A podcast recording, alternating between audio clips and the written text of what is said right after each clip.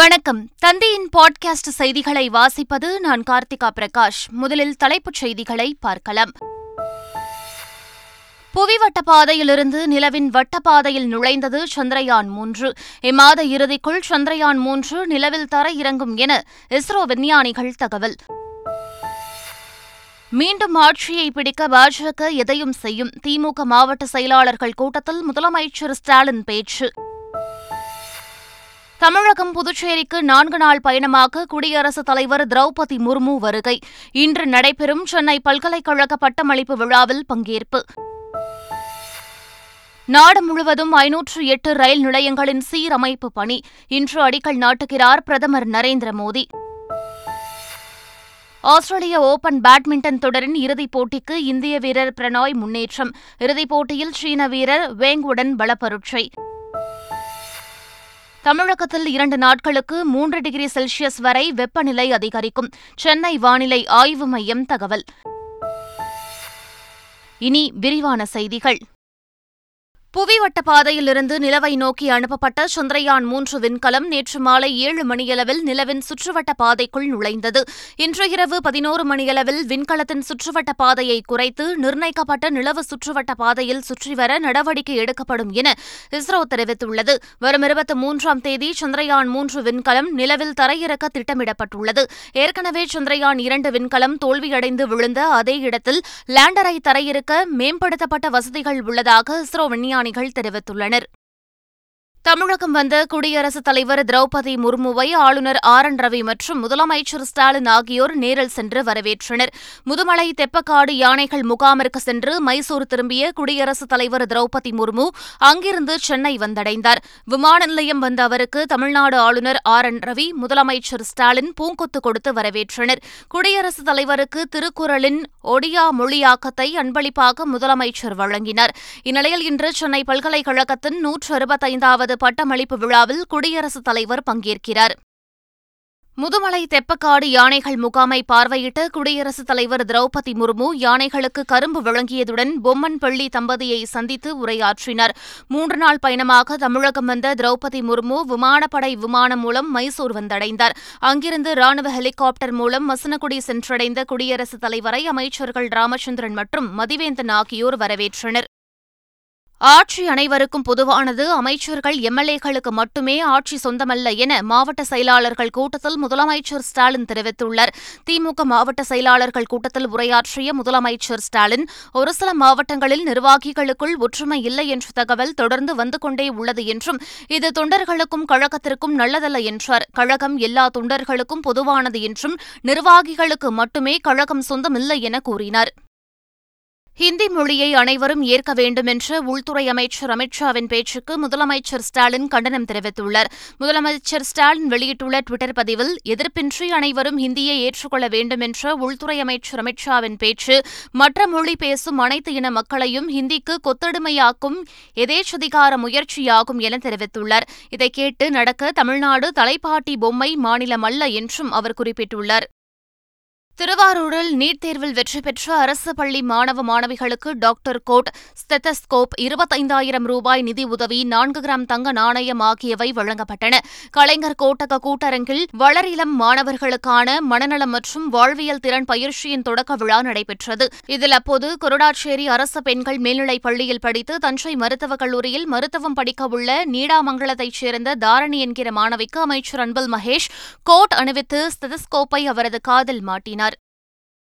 ஆதிச்சநல்லூர் அருங்காட்சியகம் அமைக்க மத்திய அமைச்சர் நிர்மலா சீதாராமன் அடிக்கல் நாட்டினார். தூத்துக்குடி மாவட்டம் ஆதிச்சநல்லூரிலிருந்து ஸ்ரீவைகுண்டம் செல்லும் சாலை ஓரம் ஐந்து ஏக்கரில் அமைக்கப்பட்டுள்ள ஆன்சைட் மியூசியம் திறப்பு விழா மற்றும் உலகத்தரம் வாய்ந்த அருங்காட்சியகம் அமைப்பதற்கான அடிக்கல் நாட்டு விழா நடைபெற்றது. இந்நிகழ்ச்சியில் மத்திய அமைச்சர் நிர்மலா சீதாராமன் மற்றும் திமுக எம்பி கனிமொழி ஆகியோர் ஆன்சைட் மியூசியத்தை திறந்து வைத்தனர்.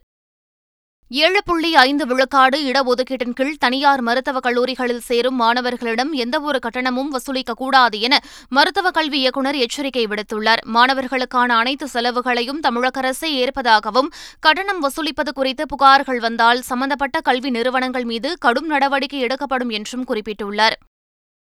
அதிமுக ஆட்சியில் ஆங்கில மருத்துவத்திற்கு இணையாக ஹிந்தி மருத்துவத்தையும் ஊக்குவிக்க பல்வேறு நடவடிக்கைகள் எடுக்கப்பட்டதாக முன்னாள் அமைச்சர் விஜயபாஸ்கர் குற்றம் சாட்டியுள்ளார். மேலும் தமிழகத்தில் சித்த மருத்துவ பல்கலைக்கழகம் அமைக்கப்படும் என்ற திமுக அரசின் அறிவிப்பு இன்னும் அறிவிப்பாகவே உள்ளது என்றும் கூறினார். பிரதமர் வேட்பாளரே இல்லாத கூட்டணிதான் பிரதமர் மோடியை எதிர்த்து நிற்பதாக தமிழக பாஜக தலைவர் அண்ணாமலை விமர்சித்துள்ளார். மதுரை மாவட்டம் செல்லூரில் நடைப்பயணத்தின்போது தொண்டர்கள் மத்தியில் பேசியவர் இதனை கூறினார். எதிர்கட்சியில் இருக்கக்கூடிய இந்த கூட்டணியில் இருக்கக்கூடிய நண்பர்களே, உங்களுடைய பிரதம மந்திரி வேட்பாளர் யார்? எங்களுடைய வேட்பாளர் ஐயா நரேந்திரமோடி அவர்கள் ஒன்பது பத்து ஆண்டுகளாக ஆட்சியில் மறுபடியும் ஐந்தாண்டு மறுபடியும் ஐந்தாண்டு உலகம் போற்றக்கூடிய உத்தமராக இருக்கக்கூடிய மோடி ஐயா மறுபடியும் பிரதமர் வேட்பாளர். எங்களுக்கு உங்களுக்கு யார்? திங்கட்கிழமைக்கு மமதா பானர்ஜி பிரதமர்னு, செவ்வாய்க்கிழமைக்கு நிதீஷ் குமார் பிரதமர். ராகுல் காந்திக்கு எப்ப பிரதமர் கொடுப்பீங்கன்னா சனி ஞாயிறுன்னு அப்படின்னு. ஏங்கன்னா அன்னைக்கு தானே கவர்மெண்ட் லீவ் அப்படின்னு. இதை போன்ற கூட்டணி கட்சிகள், இதை போன்ற நண்பர்கள், இவர்கள் எல்லாம் பிரதமர் வேட்பாளர் இல்லாதவர்கள் என்ற ஒரு கூட்டணியை உருவாக்கி கொண்டு பாரத பிரதமர் நரேந்திர மோடி அவர்களை எதிர்ப்பதாக வந்து களத்தில் நின்று கொண்டிருக்கின்றார்கள். சகோதர சகோதரிகளை, இது எப்படின்னா இரண்டாயிரத்தி நான்கிலிருந்து பதினான்கு வரை இந்தியா எப்படி இருந்ததோ அப்படி இருக்க வேண்டும் என்பது இவருடைய ஆசை. அமைச்சர் செந்தில் பாலாஜி தொடர்புடைய இடங்களில் நடைபெற்ற சோதனையில் பறிமுதல் செய்யப்பட்ட பொருட்கள் குறித்த தகவலை அமலாக்கத்துறை வெளியிட்டுள்ளது. அமைச்சர் செந்தில் பாலாஜி தொடர்புடைய ஒன்பது இடங்களில் கடந்த மூன்றாம் தேதி அமலாக்கத்துறையினர் சோதனை மேற்கொண்டனர். அதன் சோதனையின் போது கணக்கில் காட்டப்படாத இருபத்தி இரண்டு லட்சம் ரூபாய் பணம், பதினாறு லட்சத்து அறுபதாயிரம் ரூபாய் மதிப்புள்ள பொருட்கள் பறிமுதல் செய்யப்பட்டதாக தெரிவிக்கப்பட்டுள்ளது. மேலும் நிலம் தொடர்பாக அறுபது ஆவணங்களும் கைப்பற்றப்பட்டுள்ளதாக அமலாக்கத்துறை தெரிவித்துள்ளது.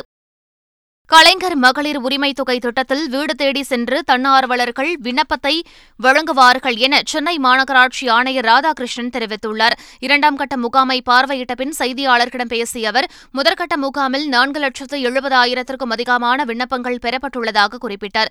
சென்னையில் மண்டல வாரியாக நூற்று ஐம்பதுக்கும் மேற்பட்ட குழுக்கள் கண்காணிப்பு பணியில் ஈடுபட்டு வருவதாகவும் கூறினார். முதல் கேம்ப்ல வந்து நம்ம இருநூறு வார்டுகள்ல தொண்ணூத்தி எட்டு வார்டுகள்ல கவர் பண்ணி இதுவரைக்கும் நாலு லட்சத்தி எழுபதாயிரத்தி முந்நூற்றி ஒரு விண்ணப்பங்கள் பெற்றுள்ளோம். வீட்டுக்கு வீடு நம்ம நியாய கடை ஊழியர்கள் அவங்களுக்கு வந்து டேட்டை வாரியாக சொல்லியிருக்காங்க. ஒரு நாளைக்கு நம்ம எண்பதுலேருந்து கார்த்தாலே ஒரு நாற்பது ஐம்பது ஒரு கிரடேஷனாக முதல் நாளில் சற்று கம்மியாகவும், இரண்டாவது மூணாவது நாள் அதிகமாகவும், கடைசி இரண்டு மூன்று நாட்களில் அந்த ரெடியூஸ் பண்ணுற மாதிரி நம்ம வெற்றிகரமாக முதல் த க இதை முடித்த மாதிரி பண்ணியிருக்கோம். அதற்கு மீறி ஏதாவது ஒரு காரணத்தினால் நம்மளோட ஆர்டிசி அவர்கள் எல்லாம் பார்க்கும்பொழுது என்ன இருந்தால், அன்றைய தினம் நம்ம கொடுத்த அன்னைக்கு அவங்க கடை அவங்க வீடு க சாத்தியிருக்கலாம், இல்லையா அன்றைய தினம் அத்தியாவசிய பணிக்கு வேறு எங்கேயாவது போயிருக்கலாம். அதற்கும் நம்ம வந்து கடைசியாக பதினேழுலேருந்து இருபத்தெட்டாம் தேதி அந்த மாதிரி நபர்களுக்கும் ஏற்பாடு செஞ்சுருக்கோம். கோவை மாவட்டம் சூலூரைச் சேர்ந்த பெண் தாய்ப்பால் தானம் கொடுத்து பிரபலமான நிலையில் தற்போது கேன்சர் நோயால் பாதிக்கப்பட்டவர்களுக்கு தலைமுடியை தானமாக கொடுத்துள்ளார். கனியூர் பகுதியைச் சேர்ந்த சிந்து மோனிகா அமிர்தம் தாய்ப்பால் தானம் என்ற அமைப்பு மூலம் கடந்த ஆண்டு பத்து மாதங்களாக ஐம்பத்தைந்து லிட்டர் தாய்ப்பாலை சேகரித்து கோவை அரசு மருத்துவமனைக்கு தானமாக வழங்கியுள்ளார். இவரின் முயற்சி India book of records Asia மற்றும் இந்தியா புக் ஆஃப் ரெக்கார்ட்ஸில் அங்கீகரிக்கப்பட்டு அதற்கான சான்றிதழ் மற்றும் மெடல்கள் வழங்கப்பட்டன. இந்நிலையில் புற்றுநோயால் பாதிக்கப்படும் பெண்கள் குழந்தைகளின் நிலையை அறிந்து தனியார் அமைப்பு மூலம் தனது தலைமுடியை தானமாக வழங்கினார். தூத்தூர் மீனவ கிராமத்தில் உள்ள அரசு உதவி பெறும் பள்ளியில் மத்திய அரசு சார்பில் கடல்வாழ் மீன் கண்காட்சி நடைபெற்றது. இதில் மாணவ மாணவிகளுக்கு கடலில் வாழும் அரிய வகை மீன்கள், கடல் குதிரை, கடல் பாம்பு உள்ளிட்டவை குறித்தும் அவற்றின் தன்மைகள் குறித்தும் விழிப்புணர்வு ஏற்படுத்தப்பட்டது. மேலும் மாணவர்கள் கடலில் மாட்டிக்கொண்டால் எப்படி தப்பிப்பது என்றும் விளக்கப்பட்டது. அனைத்து அரசு மருத்துவமனைகளிலும் வார்டுகள், கழிவறைகள் உள்ளிட்டவற்றை சிறப்பாக பராமரிக்க அறிவுறுத்தப்பட்டுள்ளதாக சுகாதாரத்துறை செயலாளர் ககன்தீப் சிங் பேடீ தெரிவித்துள்ளார். செங்கல்பட்டில் செய்தியாளர்களை சந்தித்தவர் இதனை கூறினார். அனைத்து மருத்துவக் கல்லூரிகள் மற்றும் கவர்மெண்ட் ஹாஸ்பிட்டல்ஸ்ல இருக்கக்கூடிய வார்ட்ஸ் நல்ல முறை பராமரிக்க வேண்டும். உள்ளே வந்து டாய்லெட்ஸ் கிளீனா இருக்கணும், வாட்டர் சப்ளை கரெக்டா இருக்கணும், அங்கே உரிய வந்து மெடிசன்ஸ் இருக்கணும். அதெல்லாம் நோக்கத்துடன் பல்வேறு நடவடிக்கைகள் எடுக்கப்பட்டு வருகின்றன. பல்வேறு அடிப்படை வசதிகள் ஒவ்வொரு மருத்துவக் கல்லூரியிலே தற்பொழுது தமிழ்நாடு அரசு சார்பாக மேம்படுத்தப்பட்டு வருகின்றன.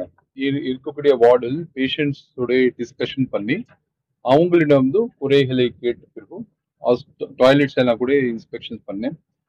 வாட்டர் சப்ளை இருக்கு, பட் ஒரு சில இடத்துல இன்னும் இம்ப்ரூவ் பண்ணா அங்கங்கே நாங்க அறிகுறிகள் எல்லாருக்கும் கொடுத்துருக்கோம். இருக்கக்கூடிய எத்தனை கட்டில் இருக்கு, அதை விட கொஞ்சம் பர்சன்டேஜ் அதிகமா பெட்ஷீட்ஸ் இருக்குன்னதும் இருந்தாலும் எக்ஸ்ட்ரா பெட்ஷீட்ஸ் கூட இங்கே கொடுத்ததா வந்து நாங்கள் உத்தரவு கொடுத்துருக்கோம். சாத்தான்குளம் இரட்டை கொலை வழக்கு விசாரணைக்காக நீதிமன்றத்தில் ஆஜரான எய்ம்ஸ் மருத்துவர் இருவரது உடல்களில் இருந்த காயங்கள்தான் அவர்களின் இறப்புக்கு காரணம் என்பதை தாங்கள் உறுதிப்படுத்தியதாக சாட்சியம் அளித்துள்ளார். இது தொடர்பான வழக்கில் விசாரணைக்கு ஆஜராகி விளக்கம் அளித்த எய்ம்ஸ் மருத்துவர் அரவிந்த் குமார், அரசு மருத்துவர்கள் அளித்த உடற்கூறாய்வு அறிக்கையில் இருவரது உடல்களில் இருந்த காயங்களே அவர்களது இறப்புக்கு காரணம் என குறிப்பிடப்பட்டுள்ளதாக கூறினார். மேலும் தங்கள் குழு அதனை உறுதிப்படுத்தியதாகவும் அவர் தெரிவித்துள்ளார். இதனையடுத்து வழக்கு விசாரணை ஒத்திவைக்கப்பட்டுள்ளது. ராகுல்காந்தி மீதான தகுதிநீக்க உத்தரவை மக்களவை செயலகம் உடனடியாக திரும்பப் பெற வேண்டும் என காங்கிரஸ் மக்களவை குழுத் தலைவர் ஆதிர் ரஞ்சன் சௌத்ரி வலியுறுத்தியுள்ளார். இது தொடர்பாக செய்தியாளர்களிடம் பேசிய ஆதிர் ரஞ்சன் சௌத்ரி, ராகுல்காந்தியின் தகுதிநீக்கம் செய்ததில் காட்டிய வேகத்தை அவர் மீதான தகுதிநீக்க உத்தரவை திரும்பப் பெறுவதிலும் காட்ட வேண்டும் என குறிப்பிட்டுள்ளார். என்எல்சி விரிவாக்கத்திற்காக மீண்டும் விளைநிலங்கள் கையகப்படுத்தப்பட்டால் மக்கள் புரட்சி வெடிக்கும் என பாமக தலைவர் அன்புமணி ராமதாஸ் தெரிவித்துள்ளார்.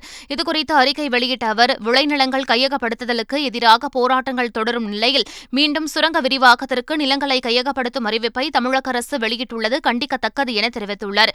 பொறுமையின் எல்லையை மக்கள் கடந்தால் புரட்சி வெடிக்கும் எனவும், அதனை உணர்ந்து நிலம் கையகப்படுத்துவதற்கான அறிவிப்பை திரும்பப் பெற வேண்டும் எனவும் அன்புமணி ராமதாஸ் வலியுறுத்தியுள்ளார். நாடு முழுவதும் ஐநூற்று எட்டு ரயில் நிலையங்களின் சீரமைப்பு பணிகளுக்கு பிரதமர் நரேந்திரமோடி இன்று அடிக்கல் நாட்டுகிறார். அமிர்த் பாரத் ரயில் நிலைய திட்டத்தின் கீழ் இருபத்தி நான்காயிரத்து நானூற்று எழுபது கோடி செலவில் ரயில் நிலையங்கள் மறுசீரமைக்கப்பட உள்ளன. நகரங்களின் இருபுறங்களும் முறையாக ஒருங்கிணைக்கப்பட்டு ரயில் நிலையங்களுக்கு இணைப்பை ஏற்படுத்தி நகர மையங்களாக மேம்படுத்த பெருந்திட்டங்கள் தயாரிக்கப்பட்டு வருகின்றன. கர்நாடக மாநிலம் கல்புர்கியில் இருநூறு யூனிட் வரை இலவச மின்சாரம் வழங்கும் கிரகஜோதி திட்டத்தை அம்மாநில முதலமைச்சர் சித்தராமையா தொடங்கி வைத்தார். விழாவில் காங்கிரஸ் கட்சியின் தேசிய தலைவர் மல்லிகார்ஜுன கார்கே, துணை முதலமைச்சர் டி கே சிவக்குமார், மின்சாரத்துறை அமைச்சர் கே ஜே ஜார்ஜ் உள்ளிட்ட முக்கிய தலைவர்கள் பங்கேற்றனர்.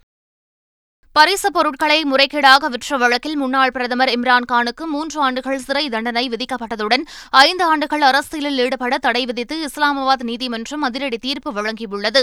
தீர்ப்பை தொடர்ந்து லாகூரில் உள்ள இல்லத்திலிருந்து இம்ரான்கான் பலத்த போலீஸ் பாதுகாப்புடன் கைது செய்யப்பட்டார். தீர்ப்பை எதிர்த்து மேல்முறையீடு செய்யவுள்ளதாக பிடிஐ கட்சி தெரிவித்துள்ளது. உலகக்கோப்பை கிரிக்கெட் தொடரில் கொல்கத்தாவில் நடைபெறும் பாகிஸ்தான் போட்டிக்கு பாதுகாப்பு அளிப்பதில் சிக்கல் ஏற்படலாம் என அம்மாநில போலீசார் தெரிவித்துள்ளதாக தகவல் வெளியாகியுள்ளது. இரண்டாயிரத்து இருபத்தி மூன்றாம் ஆண்டிற்கான ஒருநாள் உலகக்கோப்பை கிரிக்கெட் தொடர் இந்தியாவில் வரும் அக்டோபர் மாதம் தொடங்கவுள்ளது. இதனையொட்டி போட்டி நடைபெறும் மைதானங்களை ஆய்வு செய்து வரும் சர்வதேச கிரிக்கெட் கவுன்சிலின் குழு கொல்கத்தா மைதானத்தை ஆய்வு செய்தது. இதனிடையே கொல்கத்தாவில் நடைபெறவுள்ள பாகிஸ்தான் இங்கிலாந்து இடையேயான போட்டிக்கு பாதுகாப்பு அளிப்பதில் சிக்கல் ஏற்படலாம் என கொல்கத்தா போலீசார் மேற்குவங்க கிரிக்கெட் சங்கத்திடம் தெரிவித்துள்ளதாக தகவல் வெளியாகியுள்ளது. ஆஸ்திரேலிய ஒபன் பேட்மிண்டன் தொடரின் இறுதிப் போட்டிக்கு இந்திய வீரர் பிரணாய் முன்னேறியுள்ளார். ஆடவர் ஒற்றையர் பிரிவில் நடைபெற்ற அரையிறுதி ஆட்டத்தில் சக இந்திய வீரர் பிரியான்ஷ் ராஜாவத்துடன் பிரணாய் மோதினார். விறுவிறுப்பாக நடைபெற்ற இப்போட்டியில் முதல் செட்டை இருபத்தி ஒன்றுக்கு பதினெட்டு என்ற புள்ளிகள் கணக்கில் பிரணாய் வென்றார்.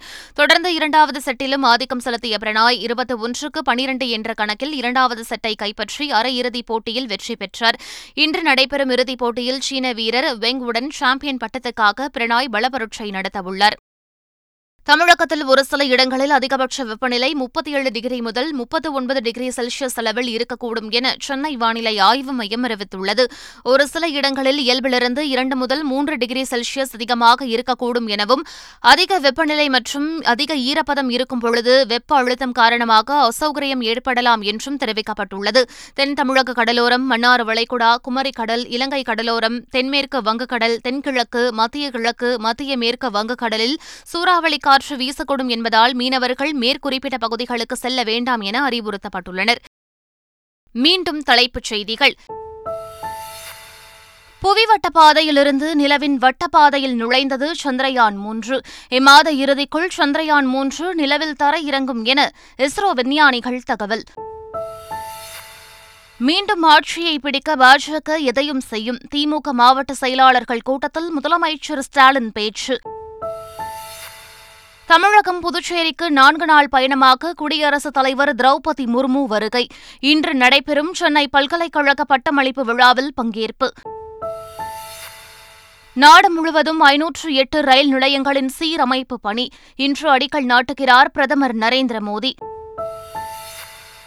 ஆஸ்திரேலிய ஒபன் பேட்மிண்டன் தொடரின் இறுதிப் போட்டிக்கு இந்திய வீரர் பிரணாய் முன்னேற்றம்.